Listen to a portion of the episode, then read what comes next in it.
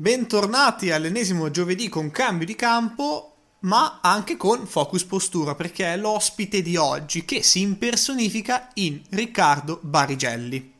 Già perché Riccardo, che fa parte del grande team di focus postura, ed è un kinesiologo con master in scienza e tecnica dello sport e del fitness, un altro master in metodologia dell'allenamento, un altro master in didattica multimediale, ma vabbè, eh, insomma, eh, fa parte di questo team di lavoro di Focus Postura, è venuto con noi a parlarci di posturologia, posturologia nello sport con un focus eh, sul calcio. Diciamo che poi scopriremo nell'episodio che in realtà parlare di calcio, parlare di sport eh, ha, ha, poca differenza, insomma sì, ci sono delle peculiarità dovute ai problemi che possono nascere nel calciatore piuttosto che ad altri sportivi.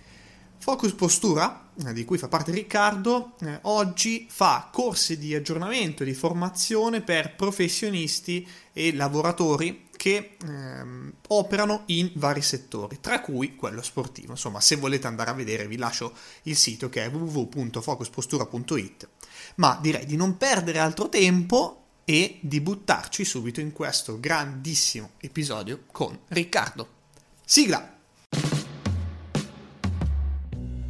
Sì, lo so, ti aspettavi le solite chiacchiere da bar sul calcio, ma questo è cambio di campo Marco e Andrea stanno per portarti in tutto un altro gioco.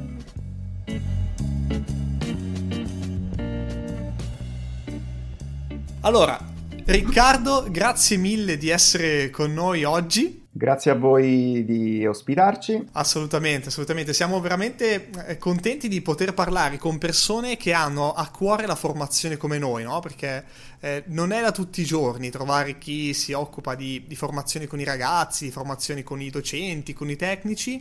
E quindi quando, quando vediamo, sentiamo di persone come voi non possiamo che prenderle e portarle eh, a casa nostra. Riccardo, eh, io e te abbiamo, in realtà avrei tantissime cose da chiederti, perché è il, la prima volta che tocchiamo così approfonditamente il tema della posturologia e, e, quindi probabilmente faremo tanti salti, farò tanti salti facendoti tante domande diverse, no? però cercherò di attaccarle a degli argomenti che noi in maniera in vecchi tempi, eh, qualche tempo fa, abbiamo toccato con altre persone, che sono la prevenzione infortuni, eh, che sono altri temi legati anche alla preparazione fisica, chiamiamola così, al condizionamento atletico.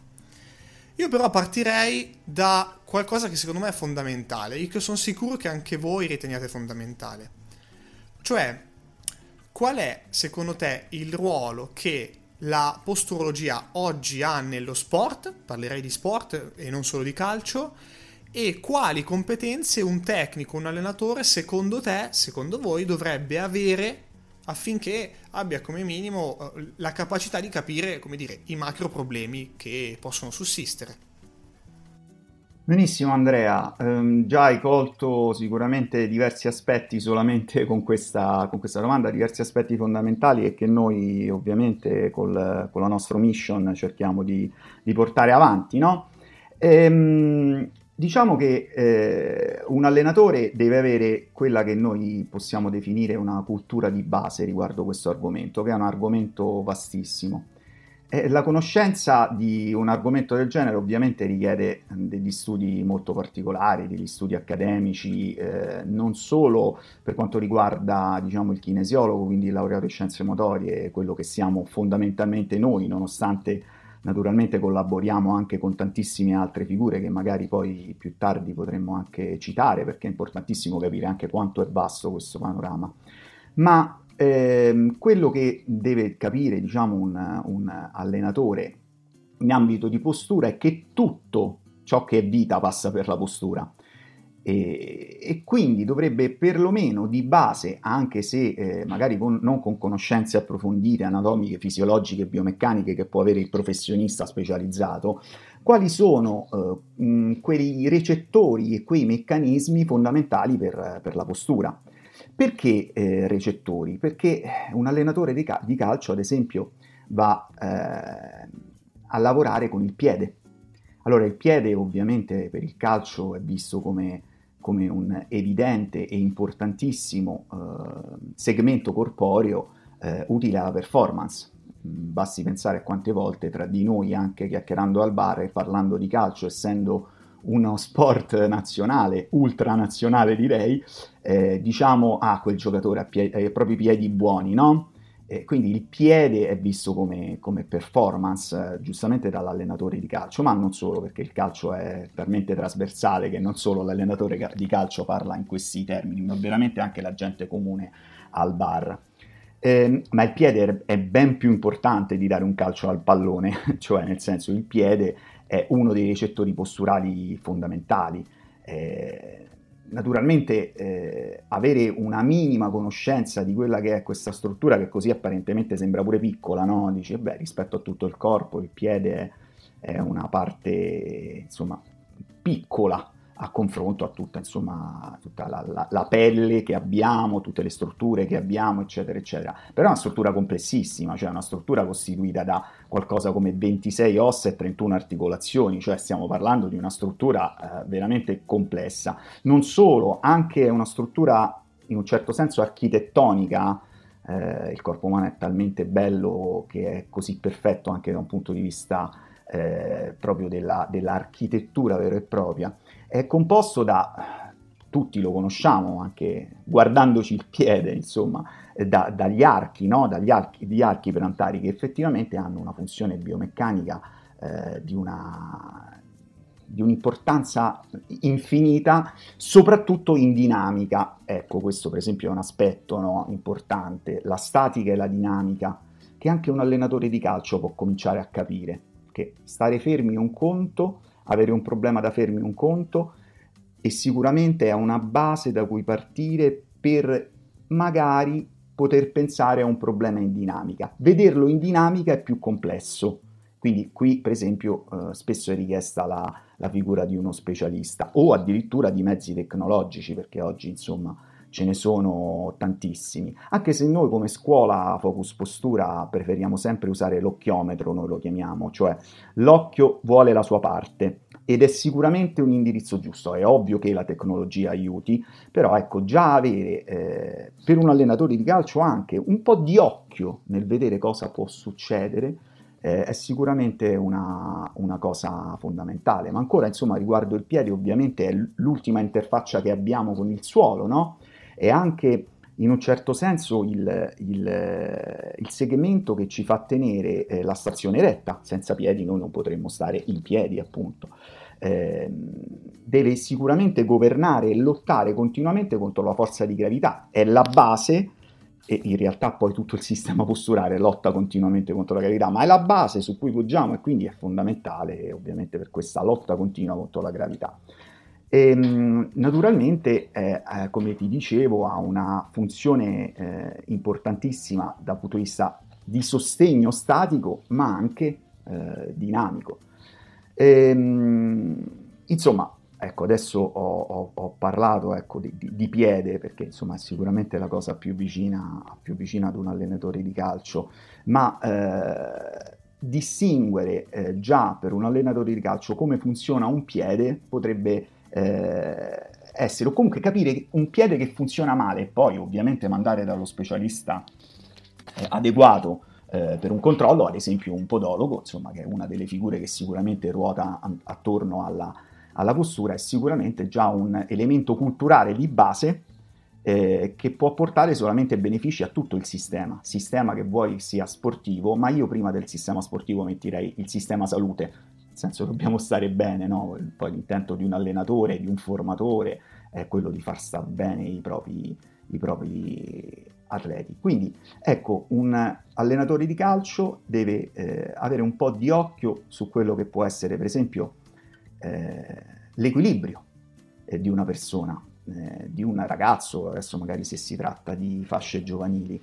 Eh, non è difficilissimo distinguere quando una persona sta in equilibrio, perché eh, è spesso correlato anche al discorso coordinativo. Quindi un allenatore di calcio all'occhio lo dice anche in maniera eh, no, confidenziale con altri allenatori, guarda quanto è coordinato questo ragazzo. Allora, probabilmente quel ragazzo è in equilibrio. L'equilibrio è uno dei presupposti della postura. Sicuramente un allenatore di calcio può vedere se il ragazzo è simmetrico, Quindi con un occhio attento può anche vedere, adesso faccio un esempio sciocco perché lo vede in calzoncini, può vedere la tonicità dei quadricipiti, quindi come una coscia rispetto all'altra sia magari più tonica e quindi questo sicuramente è qualcosa che non è corretto da un punto di vista posturale. Eh, ovviamente è uno sport asimmetrico il calcio e quindi questa è un'aggravante non da poco. Eh? Ehm, sicuramente può vedere se il ragazzo eh, durante l'attività sportiva eh, in qualche modo lavora in economia, cioè in economia muscolare, che significa? Nel senso che non faccia eh, movimenti eh, a quel punto eh, evitabilissimi, cioè movimenti in più evitabili. Quindi un po' sempre all'interno della coordinazione questo discorso fa. Eh, sto calciando il pallone perché muovi la testa, in quel momento la testa in realtà deve essere stabile, deve guardare dritta verso di regola verso l'obiettivo, adesso a parte la rovesciata che adesso mi viene in mente, ma insomma un gesto tecnico talmente raffinato che stiamo esagerando, stiamo facendo un volo pindarico. E ehm, non solo, deve anche prendere in considerazione, non perché lui sia un medico, ma perché sono sempre campanelli d'allarme, eh, quello che è il comfort di, di una persona, cioè le avvisaglie relative a eh, un dolore o un fastidio in particolari posizioni. Eh, cioè se il ragazzo ti viene a dire guarda mister io quando sto seduto ho questo tipo di dolore o quando sto sdraiato la sera a letto non riesco a dormire su questo fianco perché sto scomodo, sento un dolore al fianco, allora subito quello è un campanello d'allarme posturale importante, probabilmente c'è un discorso meccanico dietro o addirittura potrebbe essere anche un discorso eh, più profondo, viscerale, ma insomma non è compito dell'allenatore ovviamente fare una diagnosi, ma pensare che mannaggia, guarda, ri- ripetimelo, eh, eh, controllala questa cosa, magari se me la dici per più giorni eh, potrei eh, indirizzarti verso una figura appropriata per fare una valutazione. Eh, ecco, mi sono venute in mente un pochino di cose, forse troppe, dimmi, dimmi tu Andrea se hai altre, altre cose insomma particolari da chiedere. Allora, guarda, io eh, sì, diciamo che ci sono due o tre, due tre cose che tu hai detto eh, che sono collegabili a tanti concetti che noi abbiamo toccato, no? E mm, quindi più che chiederti altre cose andrei a dettagliare su queste eh, e sfrutto due parole che tu hai usato. Tu hai usato la parola equilibrio definendo il calcio uno sport asimmetrico e poi hai definito il concetto di economia economia coordinativa, economia del gesto, se vogliamo portarla a quello che è, che è l'ambiente calcio, l'ambiente sportivo dove, eh, dove, dove esiste un fattore tecnico. Ecco, allora questi due temi, quello dell'equilibrio, della simmetria e quello dell'economia. Ti chiedo sul primo, sappiamo tutti che lo sport, il calcio, anzi, è uno sport asimmetrico, no? C'è, c'è questa dicotomia tra il equilibrare il corpo in qualche modo è quello di potenziare il corpo e non sempre vanno a braccetto, anzi diciamo che sono proprio all'opposto le due cose. E quindi eh, io da una parte vedo, come dire, la vostra prospettiva che, cor- mi correggerai se sbaglio, è un po' più equilibrante, dove per vostra intendo eh, esperti che si dedicano alla, alla posturologia, mentre dall'altra parte vedo un'ottica un po' più di disequilibrante, cioè di potenziamento, cioè l'ottica dell'allenatore che vuole quello che corre forte, quello che salta forte, il forte appunto, no? E il preparatore atletico che tendenzialmente vuole anche lui aumentare la performance garante- facendo cosa? Cercando di garantire una forza muscolare, una reattività, una serie di caratteristiche prestative al, al giocatore. Quindi secondo te come possiamo portare avanti questa dicotomia? Come possiamo gestirla? Come possiamo fare in modo che non sorgano problemi ai nostri calciatori? Um, per... Ecco, basta, diciamo che non ho nient'altro da aggiungere, parola a te. allora Andrea, eh, innanzitutto una La tua considerazione sull'equilibrio, diciamo che ricerchiamo noi esperti di, di, ginnastica posturale o comunque di posturologia in generale, è corretta in parte, nel senso che eh, diciamo è una concezione eh, leggermente arretrata da un punto di vista di letteratura scientifica. Nel senso, prima di, del 2000 ti avrete, se noi avessimo fatto questa intervista circa 25 anni fa, diciamo nel momento in cui ho iniziato a studiare, quindi diciamo studiare ovviamente studi universitari, eh, ti avrei risposto sì, sostanzialmente cerchiamo, cerchiamo equilibrio. Diciamo che poi, dal 2000, poi, eh, dal 2000 in poi, sono eh, iniziati dei, degli studi eh, molto dettagliati e sempre più dettagliati riguardo al eh, al considerare comunque quella che è la genetica di una persona. Mm, ti faccio un esempio facilmente comprensibile anche al non addetto ai lavori. Non è detto che una schiena che eh, non ha tutte le curve fisiologiche, una colonna vertebrale che non ha tutte le curve fisiologiche, sia necessariamente una mm, eh, colonna vertebrale che lavora male perché a me personalmente è capitato di lavorare anche con ragazzi nel calcio con una eh, rettificazione, quindi con una schiena molto dritta, molto, eh, diciamo, molto poco eh, rispettosa delle curve fisiologiche, ma poi girandomi sugli spalti o parlando magari col genitore mi sono accorto che il papà e la mamma avevano una schiena dritta, quindi voglio dire questo eh, ragazzo o l'avevano trovato sotto un cavolo o eh, l'aveva portato la cicogna, eh, o se no, insomma, voglio dire, la genetica dobbiamo sempre considerarla. Quindi, ecco, equilibrio sì, sicuramente, ma nel rispetto anche di vari parametri fisiologici che, e biomeccanici che la natura ci dà. È un po' come il discorso, se vuoi, molto più ampio e facilmente comprensibile dall'allenatore delle fibre muscolari. Cioè, voglio dire, se la, la genetica ti ha dotato di fibre muscolari veloci, eh, tu sarai un soggetto veloce. Se non ti ci ha dotato, ti puoi allenare anche 40 anni sulla velocità, ma non diventerai, migliorerai perché c'è un margine di miglioramento, ma non diventerai mai Bolt, questo è, è sicuro. E, e, noi abbiamo nelle nostre squadre di calcio, voi avete nelle vostre squadre di calcio tantissimi esempi al riguardo. Non solo, spessissimo questi esempi possono essere anche eh, indirizzati verso un ruolo piuttosto che un altro, insomma, uno con una forza esplosiva magari non lo metti a fare il mediano, piuttosto metti a fare il mediano uno con una eh, percentuale di fibre muscolari più, eh, diciamo, resistenti, quindi di, di, fibre lente e sicuramente che può sostenere un ritmo da mediano, una vita da mediano, diceva il, nostro, il nostro Liga.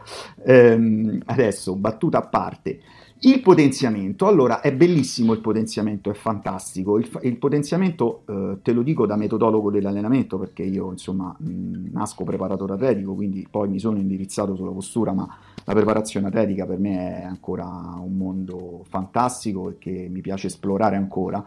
Eh, ho avuto anche la fortuna di studiare col professor Carmelo Bosco, insomma voglio dire un luminare riguardo la metodologia di allenamento, soprattutto per quanto riguarda la forza e il potenziamento. Il potenziamento deve esserci ed è giusto che ci sia in ogni preparazione atletica degna di questo nome. Eh, sarebbe impensabile fare una preparazione atletica eh, non basata sul potenziamento. Perché i picchi di forza richiesti da, da un atleta sono, ta- sono elevati, eh, sono elevati e, e, adesso andiamo al calciatore. I picchi di forza nel calciatore sono eh, imponenti, Basti, basta calciare un pallone per capire che, insomma, a livello di forza bisogna imprimerne tanta, tanta, tanta. Il problema però è comprendere che ci sono degli equilibri muscolari da mantenere. Cioè, eh, questi equilibri, adesso ne cito alcuni giusto per avere un'idea. L'equilibrio è, per esempio, equilibrio tra parte superiore e, tra- e parte inferiore del corpo. Una volta il calciatore medio e immagino che tutti noi, tu sei molto giovane, io magari un po' più vecchietto, ma chi magari ascolta è ancora un pochino più anziano di noi, non usiamo la parola vecchietto se no si offendono, ehm, sicuramente ricorda come un calciatore negli anni 70 era diverso da un punto di vista eh, proprio di conformazione antropometrica e, e muscolare rispetto ad oggi eh, vale a dire il calciatore era il classico dopolavorista con le cosce grosse, perché poi sostanzialmente era questo. Oggi sono atleti, perché con l'avvento della preparazione atletica eh, gli atleti, quindi i calciatori, lavorano anche sulla parte superiore del corpo. Basti pensare ogni volta che si tolgono la maglietta e dici ah che fisico che ha questo ragazzo, insomma un bel pettorale, insomma belli addominali, eccetera. Si è capito che la parte superiore e la parte inferiore del corpo per mantenere questo equilibrio devono essere forti entrambe, ma anche elastiche entrambi, entrambe. Eh, tra core e arti è importantissimo, quindi tutta la parte centrale del corpo deve essere equilibrata, eh, deve stabilizzare la colonna, questo anche in funzione di quello che dicevi tu, della prevenzione di infortuni, eccetera. Eh, ci deve essere equilibrio eh, tra parte destra e sinistra, ok che c'è la parte dominante, eh, però non è che questa parte dominante può prendere il sopravvento, perché se no si porta dietro strutture, che cosa succede? Facciamo un mi- mini eh, assunto di anatomia il muscolo è attaccato alle ossa tramite i tendini, quindi se il muscolo da una parte tira di più, automaticamente il tendine si tende, appunto sembra un gioco di parole ma è così, e si porta dietro la struttura ossea e quindi fa storcere in qualche modo la parte ossea.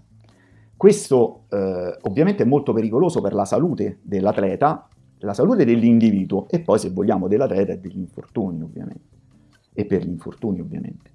Eh, un classico esempio di disequilibrio, un po' tra eh, muscoli che vengono definiti agonisti e antagonisti, però insomma muscoli collocati anche in diverse parti del corpo. Un classico esempio di disequilibrio che avviene nel calcio è quello proprio tra la muscolatura anteriore della coscia, quindi il classico quadricipite possente del calciatore, e la muscolatura posteriore, che a volte è tesa a volte è un po' debole, dipende, insomma ovviamente va valutata da un professionista questo discorso, ma non solo, anche eh, se vogliamo parlare di quella zona, quindi mh, muscolatura anteriore, quadricipite, muscolatura posteriore, mh, si chiamano muscoli istriocurali, il, il, il, più famoso tra virgolette è il bicipite femorale, spesso spesso responsabile di, cioè spesso causa di traumi, insomma, nel calciatore, eccetera, per una catena posteriore retratta, insomma, se vuoi ci entriamo nel dettaglio. Eh, comunque questo equilibrio eh, avanti, dietro della coscia e non solo, anche la muscolatura glutea, perché la zona è quella, un pochino più su, è un equilibratore, diciamo, eh, i muscoli glutei sono equilibratori del bacino. E queste tre zone devono stare in equilibrio, se non stanno in equilibrio, il trauma è quasi certo. Ovviamente poi puoi essere fortunato, eh. qui c'è anche il fato adesso, però siccome noi cerchiamo di essere professionisti, il fato non lo consideriamo, poi ovviamente c'è il trauma diretto, la scivolata scriteriata del nostro avversario, ragazzi, lì vi posso dire che ho fatto tutta la prevenzione che vi pare, ma poverino eh, è stato colpito. Eh, assolutamente, assolutamente sì. Un altro esempio, per esempio, nella zona coscia è l'interno e l'esterno della coscia gli adduttori e gli abduttori, quindi la parte interna ed esterna. Ecco, adesso parlo di coscia perché stiamo parlando di calcio, ma insomma è solamente per fare degli esempi, il discorso è molto, molto ampio. Ecco. Allora, eh, quello che ci hai detto mi collega per forza al concetto di infortuni, quindi prima di andare a smarcare a, a tor- tornare, prima di tornare un attimo indietro sul concetto di economia, eh, vorrei un attimo concludere questo passo con te, no? Perché noi più, più, più volte abbiamo parlato anche con Franco Impellizzeri, eh, sempre in questo podcast e con altre eh, persone di, di, prevenzione infortuni. Ne abbiamo parlato sotto il punto di vista alimentare, ne abbiamo parlato sotto il punto di vista del, dell'attenzione, del, eh, della potenziale attenzione di un, di un preparatore atletico. Eh, non ne abbiamo parlato mai dal punto di vista invece vostro. Quindi eh, vorrei arricchire questa nostra prospettiva con le tue, le tue conoscenze, le vostre conoscenze. Allora, Andrea, wow, mi fai tutte domande che vanno praticamente a sposare tutto quello che è stato il mio percorso non solo di studi, ma poi professionale. Considera che la mia tesi di laurea era la prevenzione degli, eh, si intitolava La prevenzione degli infortuni in atletica leggera. Quindi ho cominciato a studiare prevenzione di infortuni nel 1999, nel momento in cui mi sono laureato. E questo, mm, mm, per questo poi ho continuato anche con pubblicazioni, eccetera, e comunque studi approfonditi anche in tanti altri sport, perché per me va, eh, diciamo, diffusa una eh, cultura della prevenzione degli infortuni. Diciamo che per me la prevenzione degli infortuni devono, deve far parte di, di una programmazione di allenamento esattamente come fa parte tutto quello che è eh, l'aspetto riferito alle capacità mh, condizionali e coordinative. Quindi io devo allenare la forza, devo allenare la resistenza, devo allenare la velocità. Perfetto, mettici pure che devo allenare il fatto che devo farmi male il meno possibile. Perché questo poi può solo far bene a tutto il sistema. C'è poco da fare, un atleta meno si infortunia e più ha possibilità di gareggiare e di migliorare. Cioè, mh, mm, questo è poco, è poco, da, cioè, poco da sindacare, così è. Allora, la prevenzione degli infortuni innanzitutto, un po' come la, la, la posturologia, eh, ovviamente possono andarsi a sovrapporre no? come, come, sistemi, perché sono sistemi multiprofessionali, c'è poco da fare. Eh, nel senso qui eh, dobbiamo con l'allenatore di calcio, adesso uh, in questo podcast, ma con tutto il sistema sport in Italia dovremmo andare a capire che è passato il momento di coltivare il proprio orticello e di pensare che ognuno di noi possa risolvere un problema. Ognuno di noi può contribuire alla risoluzione di un problema. L'allenatore di calcio può contribuire ad esempio a, guardare, a, a, notare un problema prima degli altri e a mandare dallo specialista. Benissimo, un ragazzo si infortuna, un primo step è quello, allora sicuramente ad andare dal medico, questo è ovvio, il medico è sempre il capo di questa situazione, ma anche poi di andare in prima istanza da un fisioterapista e poi interviene un preparatore atletico, un kinesiologo, eccetera. Quindi un po' basta con questa storia del tuttologismo perché ne ho fin sopra i capelli che non ho. Eh, mm, quindi sicuramente un lavoro di staff in prevenzione degli infortuni è importantissimo. Sicuramente è importantissimo un lavoro relativo alla nutrizione e all'idratazione e quindi comunque a un corretto stile di vita questo, da questo punto di vista. Sicuramente è importante saper testare con alcuni eh, diciamo anche test facilmente somministrabili eh, eh, e analizzare con una certa frequenza quello che è eh, come sta il giocatore, perché capire prima che, sta, che può avvenire un problema è sicuramente un, un metodo per prevenirlo. Eh, sicuramente lavorare, come abbiamo detto, sulla forza, i disequilibri, sulla resistenza, sia specifica che aspecifica, perché poi eh, insomma il, il, il panorama è, è, ampio. Lavorare sulla mobilità articolare, sì, ma pure qui, eh, caro Andrea, si, a, si, apre un capitolo importantissimo in letteratura, vale a dire, negli ultimi anni c'è la moda di dire che lo stretching non serve a nulla. Non è vero che non serve a nulla.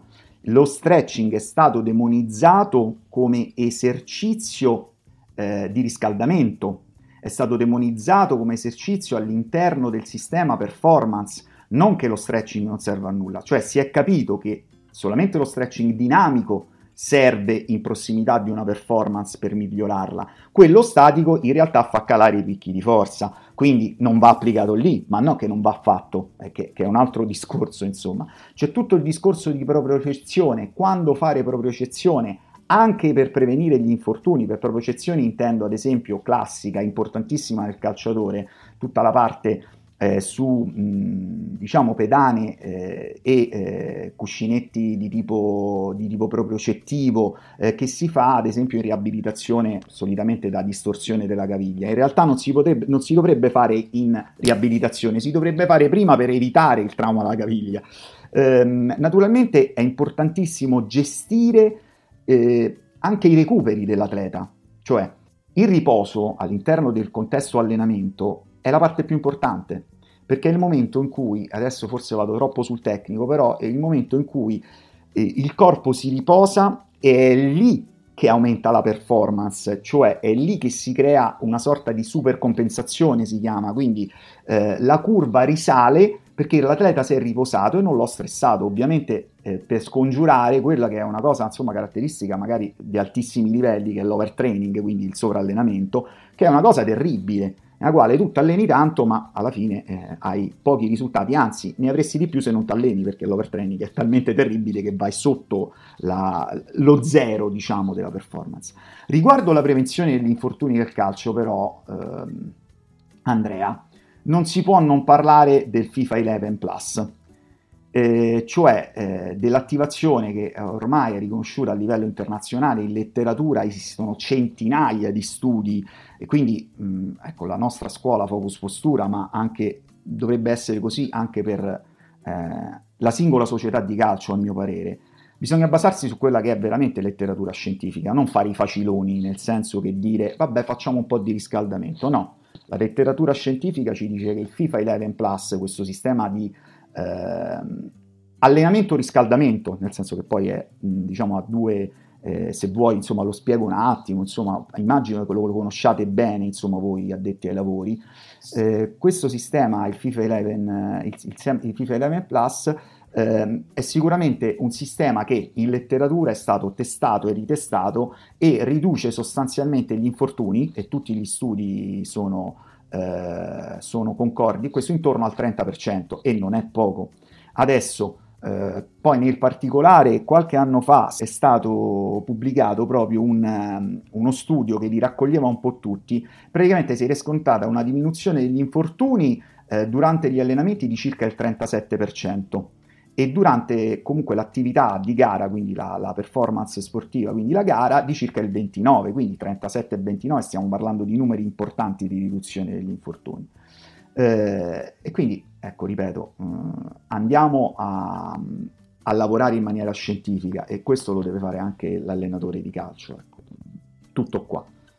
Guarda, ci, ci, hai detto tante cose eh, chiaramente interessanti, hai fatto una panoramica che così chiaramente non avevamo mai fatto, perché abbiamo toccato, sì, FIFA 11 Plus, abbiamo intervistato Franco Impellizzeri che, eh, tu sai, ha contribuito no, anche alla creazione del FIFA 11 Plus, eh, e abbiamo toccato tanti argomenti non li abbiamo mai messi insieme, quindi sono contento che anche dal punto di vista eh, di, di, quello che possiamo definire un posturologo, no Riccardo, ehm, alla fine si sta parlando di una conoscenza che dovrebbe essere comune per gli allenatori, cioè non si sta parlando di qualcosa che è straordinario, che è incredibile, cioè anche eh, un allenatore può arrivare a queste conoscenze, a queste competenze. È chiaro che poi ci hai detto anche lavoro di staff, cioè cosa in cui credo tantissimo, in cui crediamo tantissimo, ne abbiamo parlato eh, in tanti, tantissimi luoghi, in tantissimi tempi, e è quello, perché poi è evidente che ognuno ha delle competenze di dominio tale per cui poi può andare a eh, comprendere quali sono i problemi, quali sono i dettagli su cui, su cui lavorare. No? È una cosa che comunque mi trovo a fare anch'io nel pratico tutti, tutti i giorni, almeno fino a quando non ci hanno chiuso.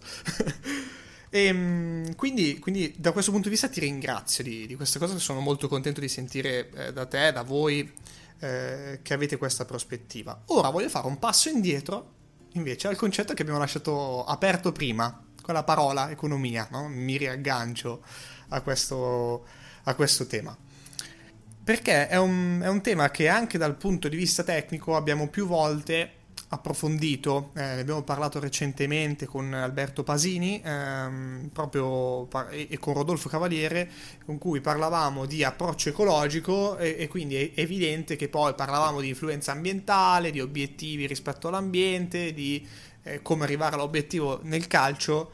E quindi dal punto di vista gestuale, parlando di, eh, del, del tema che è la skill acquisition, il, il concetto di economia c'entrava molto Beh, bisogna cercare di essere, bisogna cercare di valutare il giocatore secondo la sua economi- economicità nel gesto. Allora io ti chiedo adesso, ti, ti rivolgo un po' uh, la stessa domanda che ho fatto a loro, però dal punto di vista della posturologia. Se parliamo di economia di un gesto, economia di un atto motorio in generale, eh, che cosa secondo te bisogna considerare, che cosa bisogna guardare con l'occhiometro che tu citavi prima per far sì che non ci stiamo perdendo l'insorgere di problematiche che possono poi andare a danneggiare la performance e la salute dei nostri atleti. Allora, certo, è un aspetto veramente difficile da esaminare, questo, questo sicuramente, e indubbiamente ancora di più questo aspetto avrebbe bisogno di un approfondimento che potrebbe essere quello uh, di video, nel senso che eh, siccome poi se parliamo di economia in generale, ma nello sport ancora più enfatizzato questo discorso ovviamente, parliamo di economia in dinamica. Siccome solitamente un gesto tecnico avviene con una velocità eh, non indifferente, analizzarlo solo con l'occhio non è proprio semplicissimo. Ovviamente si potrebbero fare esami molto particolari, però già fare un, um, un video e eh, vederlo al replay, chiamiamola alla moviola, al moviolone, sì. sicuramente può essere utile per capire se ci sono innanzitutto eh, gli equilibri di cui sopra, cioè nel senso non possiamo scindere eh, la, la parola equilibrio da quella economia. Cioè, se c'è equilibrio c'è economia, se c'è economia probabilmente c'è equilibrio, anzi direi sicuramente, ok? Quindi che ci sia un assetto corretto in generale del corpo, eh, perché se quel calciatore, adesso faccio un esempio tecnico base, colpendo la palla con l'interno del piede e facendo un semplice passaggio, ogni volta che compie un passaggio lo compie fuori equilibrio e fuori assetto, storcendo ad esempio, detto in maniera molto grossolana, storcendo ad esempio il busto, vuol dire che quel calciatore per centinaia di volte durante un allenamento fa qualcosa fatto male. Quel qualcosa fatto male, ritorno al passo indietro, sicuramente può portare a infortunio e può portare alla situazione di dolore di dolorabilità che non avviene tanto, ecco qui il campanello d'allarme, che non avviene tanto durante la performance, perché lui ormai è abituato a uno schema motorio, a uno schema tra l'altro anche più profondo del sistema nervoso centrale automatizzato, a quello schema e per lui è normale fare così ma quanto il dolore può insorgere a riposo. E quindi quel dolore che ci riferisce stando seduto perché fa magari la, la, prima categoria e di giorno fa un lavoro sedentario, anzi in questo periodo lo fanno tutti praticamente il lavoro sedentario, allora può essere riferibile a, un, a una mancanza di correttezza e di assetto corretto e di equilibrio corretto durante il gesto tecnico? Assolutamente sì. Quindi per chiudere un po' il cerchio, vedere già ecco l'assetto del core, l'assetto della colonna vertebrale durante un gesto tecnico semplice, come può essere, adesso ho detto il calciare, ma ancora prima ovviamente viene il correre, no? Perché poi correndo eh, no, accumuli stress e tensione muscolare che, ripeto, in quel momento non senti, ma potresti sentire, eh, sicuramente è una base. L'altra base dalle, dalla quale partirei, eh, diciamo culturale, ecco, eh, è che in realtà il corpo umano non lavora a muscoli e a compartimenti stagni, il corpo umano lavora a catene muscolari. Per cultura di base, questa è tutta eh, la scuola di posturologia, in realtà la posturologia moderna alla fine degli anni 40 nasce da qui, dalla scuola francese, i vari Messier, poi, da Suchard, poi seguita da Suchard, eh, Bricot, insomma tutta una scuola sostanzialmente di fisioterapisti, ortopedici eccetera francese, eh, che hanno capito molto prima di tanti, e poi è diventata la posturologia moderna, che il muscolo non si muove da solo, ma è una catena muscolare che si muove insieme. Facendo un passo indietro, il corpo è sottoposto a gravità, il piede che vi dicevo prima, il piede è la base, ma il, pa- il, piede è la base di questa catena, che è la catena posteriore, cioè parte dalla pianta del piede e attraversa tutto il corpo dietro, passando per il polpaccio e poi eh, il, la parte posteriore della coscia, tutta la schiena e arriva fino all'occipite, cioè è tutto un qualcosa che si muove insieme e se di questa catena un anello funziona male, tutto il sistema può risentirne e ti dirò di più.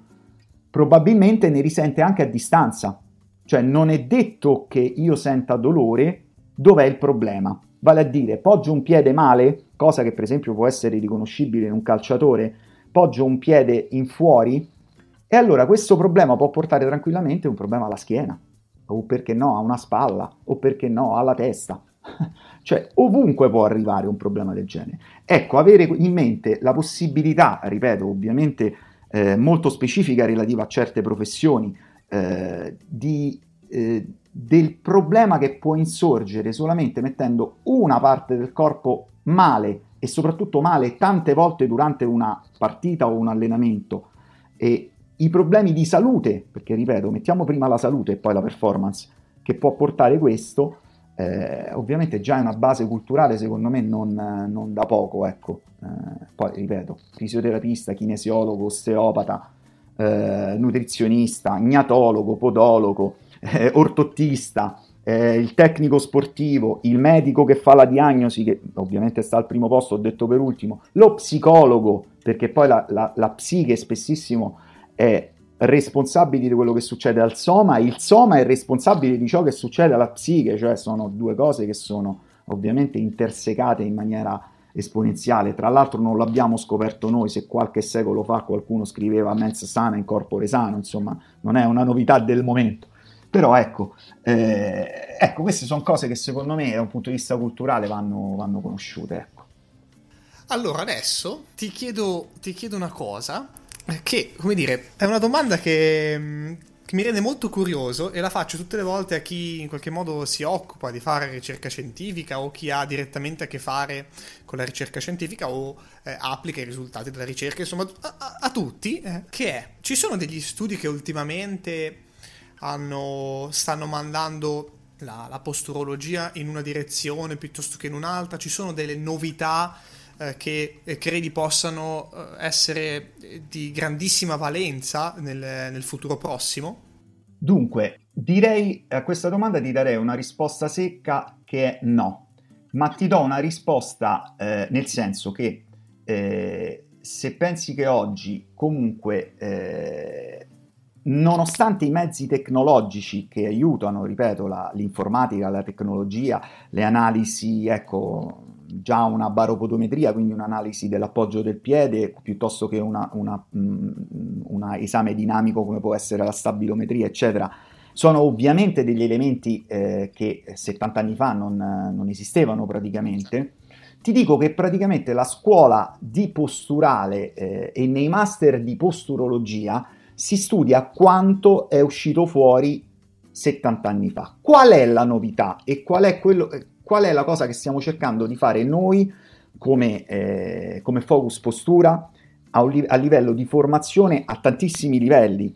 La nostra formazione parte eh, esclusivamente per eh, laureati in scienze motorie che si occupano di posturale, ma ovviamente è incastrata con i fisioterapisti, gli osteopati, eccetera. Che cosa stiamo cercando di fare noi? Stiamo cercando, basandoci su letteratura che tra virgolette può essere anche antica, eh, per antica intendo di qualche decennio, basandoci su questa letteratura eh, e intersecando diversi approcci che siano più sportivi, quindi più riferibili all'allenamento, ecco, come dicevamo prima, il potenziamento, no?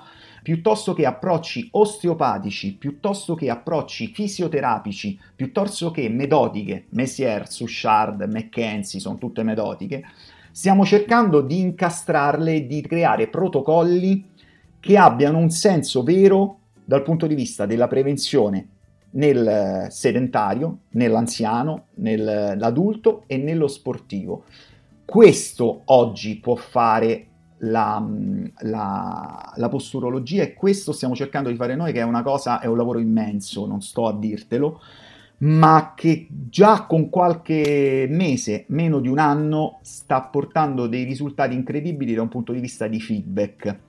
Eh, ecco, quindi se devo risponderti, inventarsi qualcosa oggi riguardo la posturologia è estremamente complesso, ma mettere in ordine le cose è l'obiettivo e la mission che dovrebbe porsi non solamente eh, focus postura, ma tutto quello che è formazione relativamente alla postura. È una mission che eh, ovviamente ha i suoi rischi, perché è facile prendere la letteratura e dire fa questo, ma mischiare la letteratura e dire fa questo in questo caso e fa questo in quest'altro, ci stiamo assumendo una responsabilità. Però noi siamo orgogliosi di questo casomai arriverà qualcuno che ci dirà no, avete sbagliato e ne siamo contenti perché capiremo l'errore, ecco tutto qua. A questo punto Riccardo, io non posso che ringraziarti per la seconda volta e probabilmente eh, mi toccherà farlo ancora perché eh, di tutte eh, le finestre che abbiamo aperto io credo che possiamo toccare eh, tante cose magari nei prossimi episodi o in alcuni altri eh, contenuti informativi formativi che potremo fare insieme. Ehm, nel caso vi sia piaciuto l'episodio e, e, ovviamente ce lo auguriamo, fatecelo sapere perché siamo eh, profondamente convinti che questi temi siano eh, di, di, fondamentale importanza per tutti, ma poi la percezione di, di, di questa importanza deve essere vostra, di, voi ascoltatori. Dal parte di Cambio di Campo e di Andrea, Riccardo, ti ringrazio di nuovo e ringrazio tutti voi per la grandissima disponibilità. Grazie, grazie a voi per l'opportunità e speriamo che sia la prima di tante occasioni di lavoro insieme. Ah, un'ultimissima cosa, se volete approfondire eventualmente questi discorsi che abbiamo trattato in questi pochi minuti, c'è attivo fino al 28 marzo un corso di focus postura che è accessibile a tutti a meno di una somma veramente esigua da pagare, ma credo che possa veramente essere interessante per tutti coloro che vogliono eh, quantomeno approfondire, saperne di più per portarsi a casa un bagaglio che poi possono attuare con i propri ragazzi, con i propri, eh, con i propri giocatori. Ecco. Niente, eh, nel caso scriveteci o andate su focuspostura.it. Noi ci sentiamo giovedì prossimo.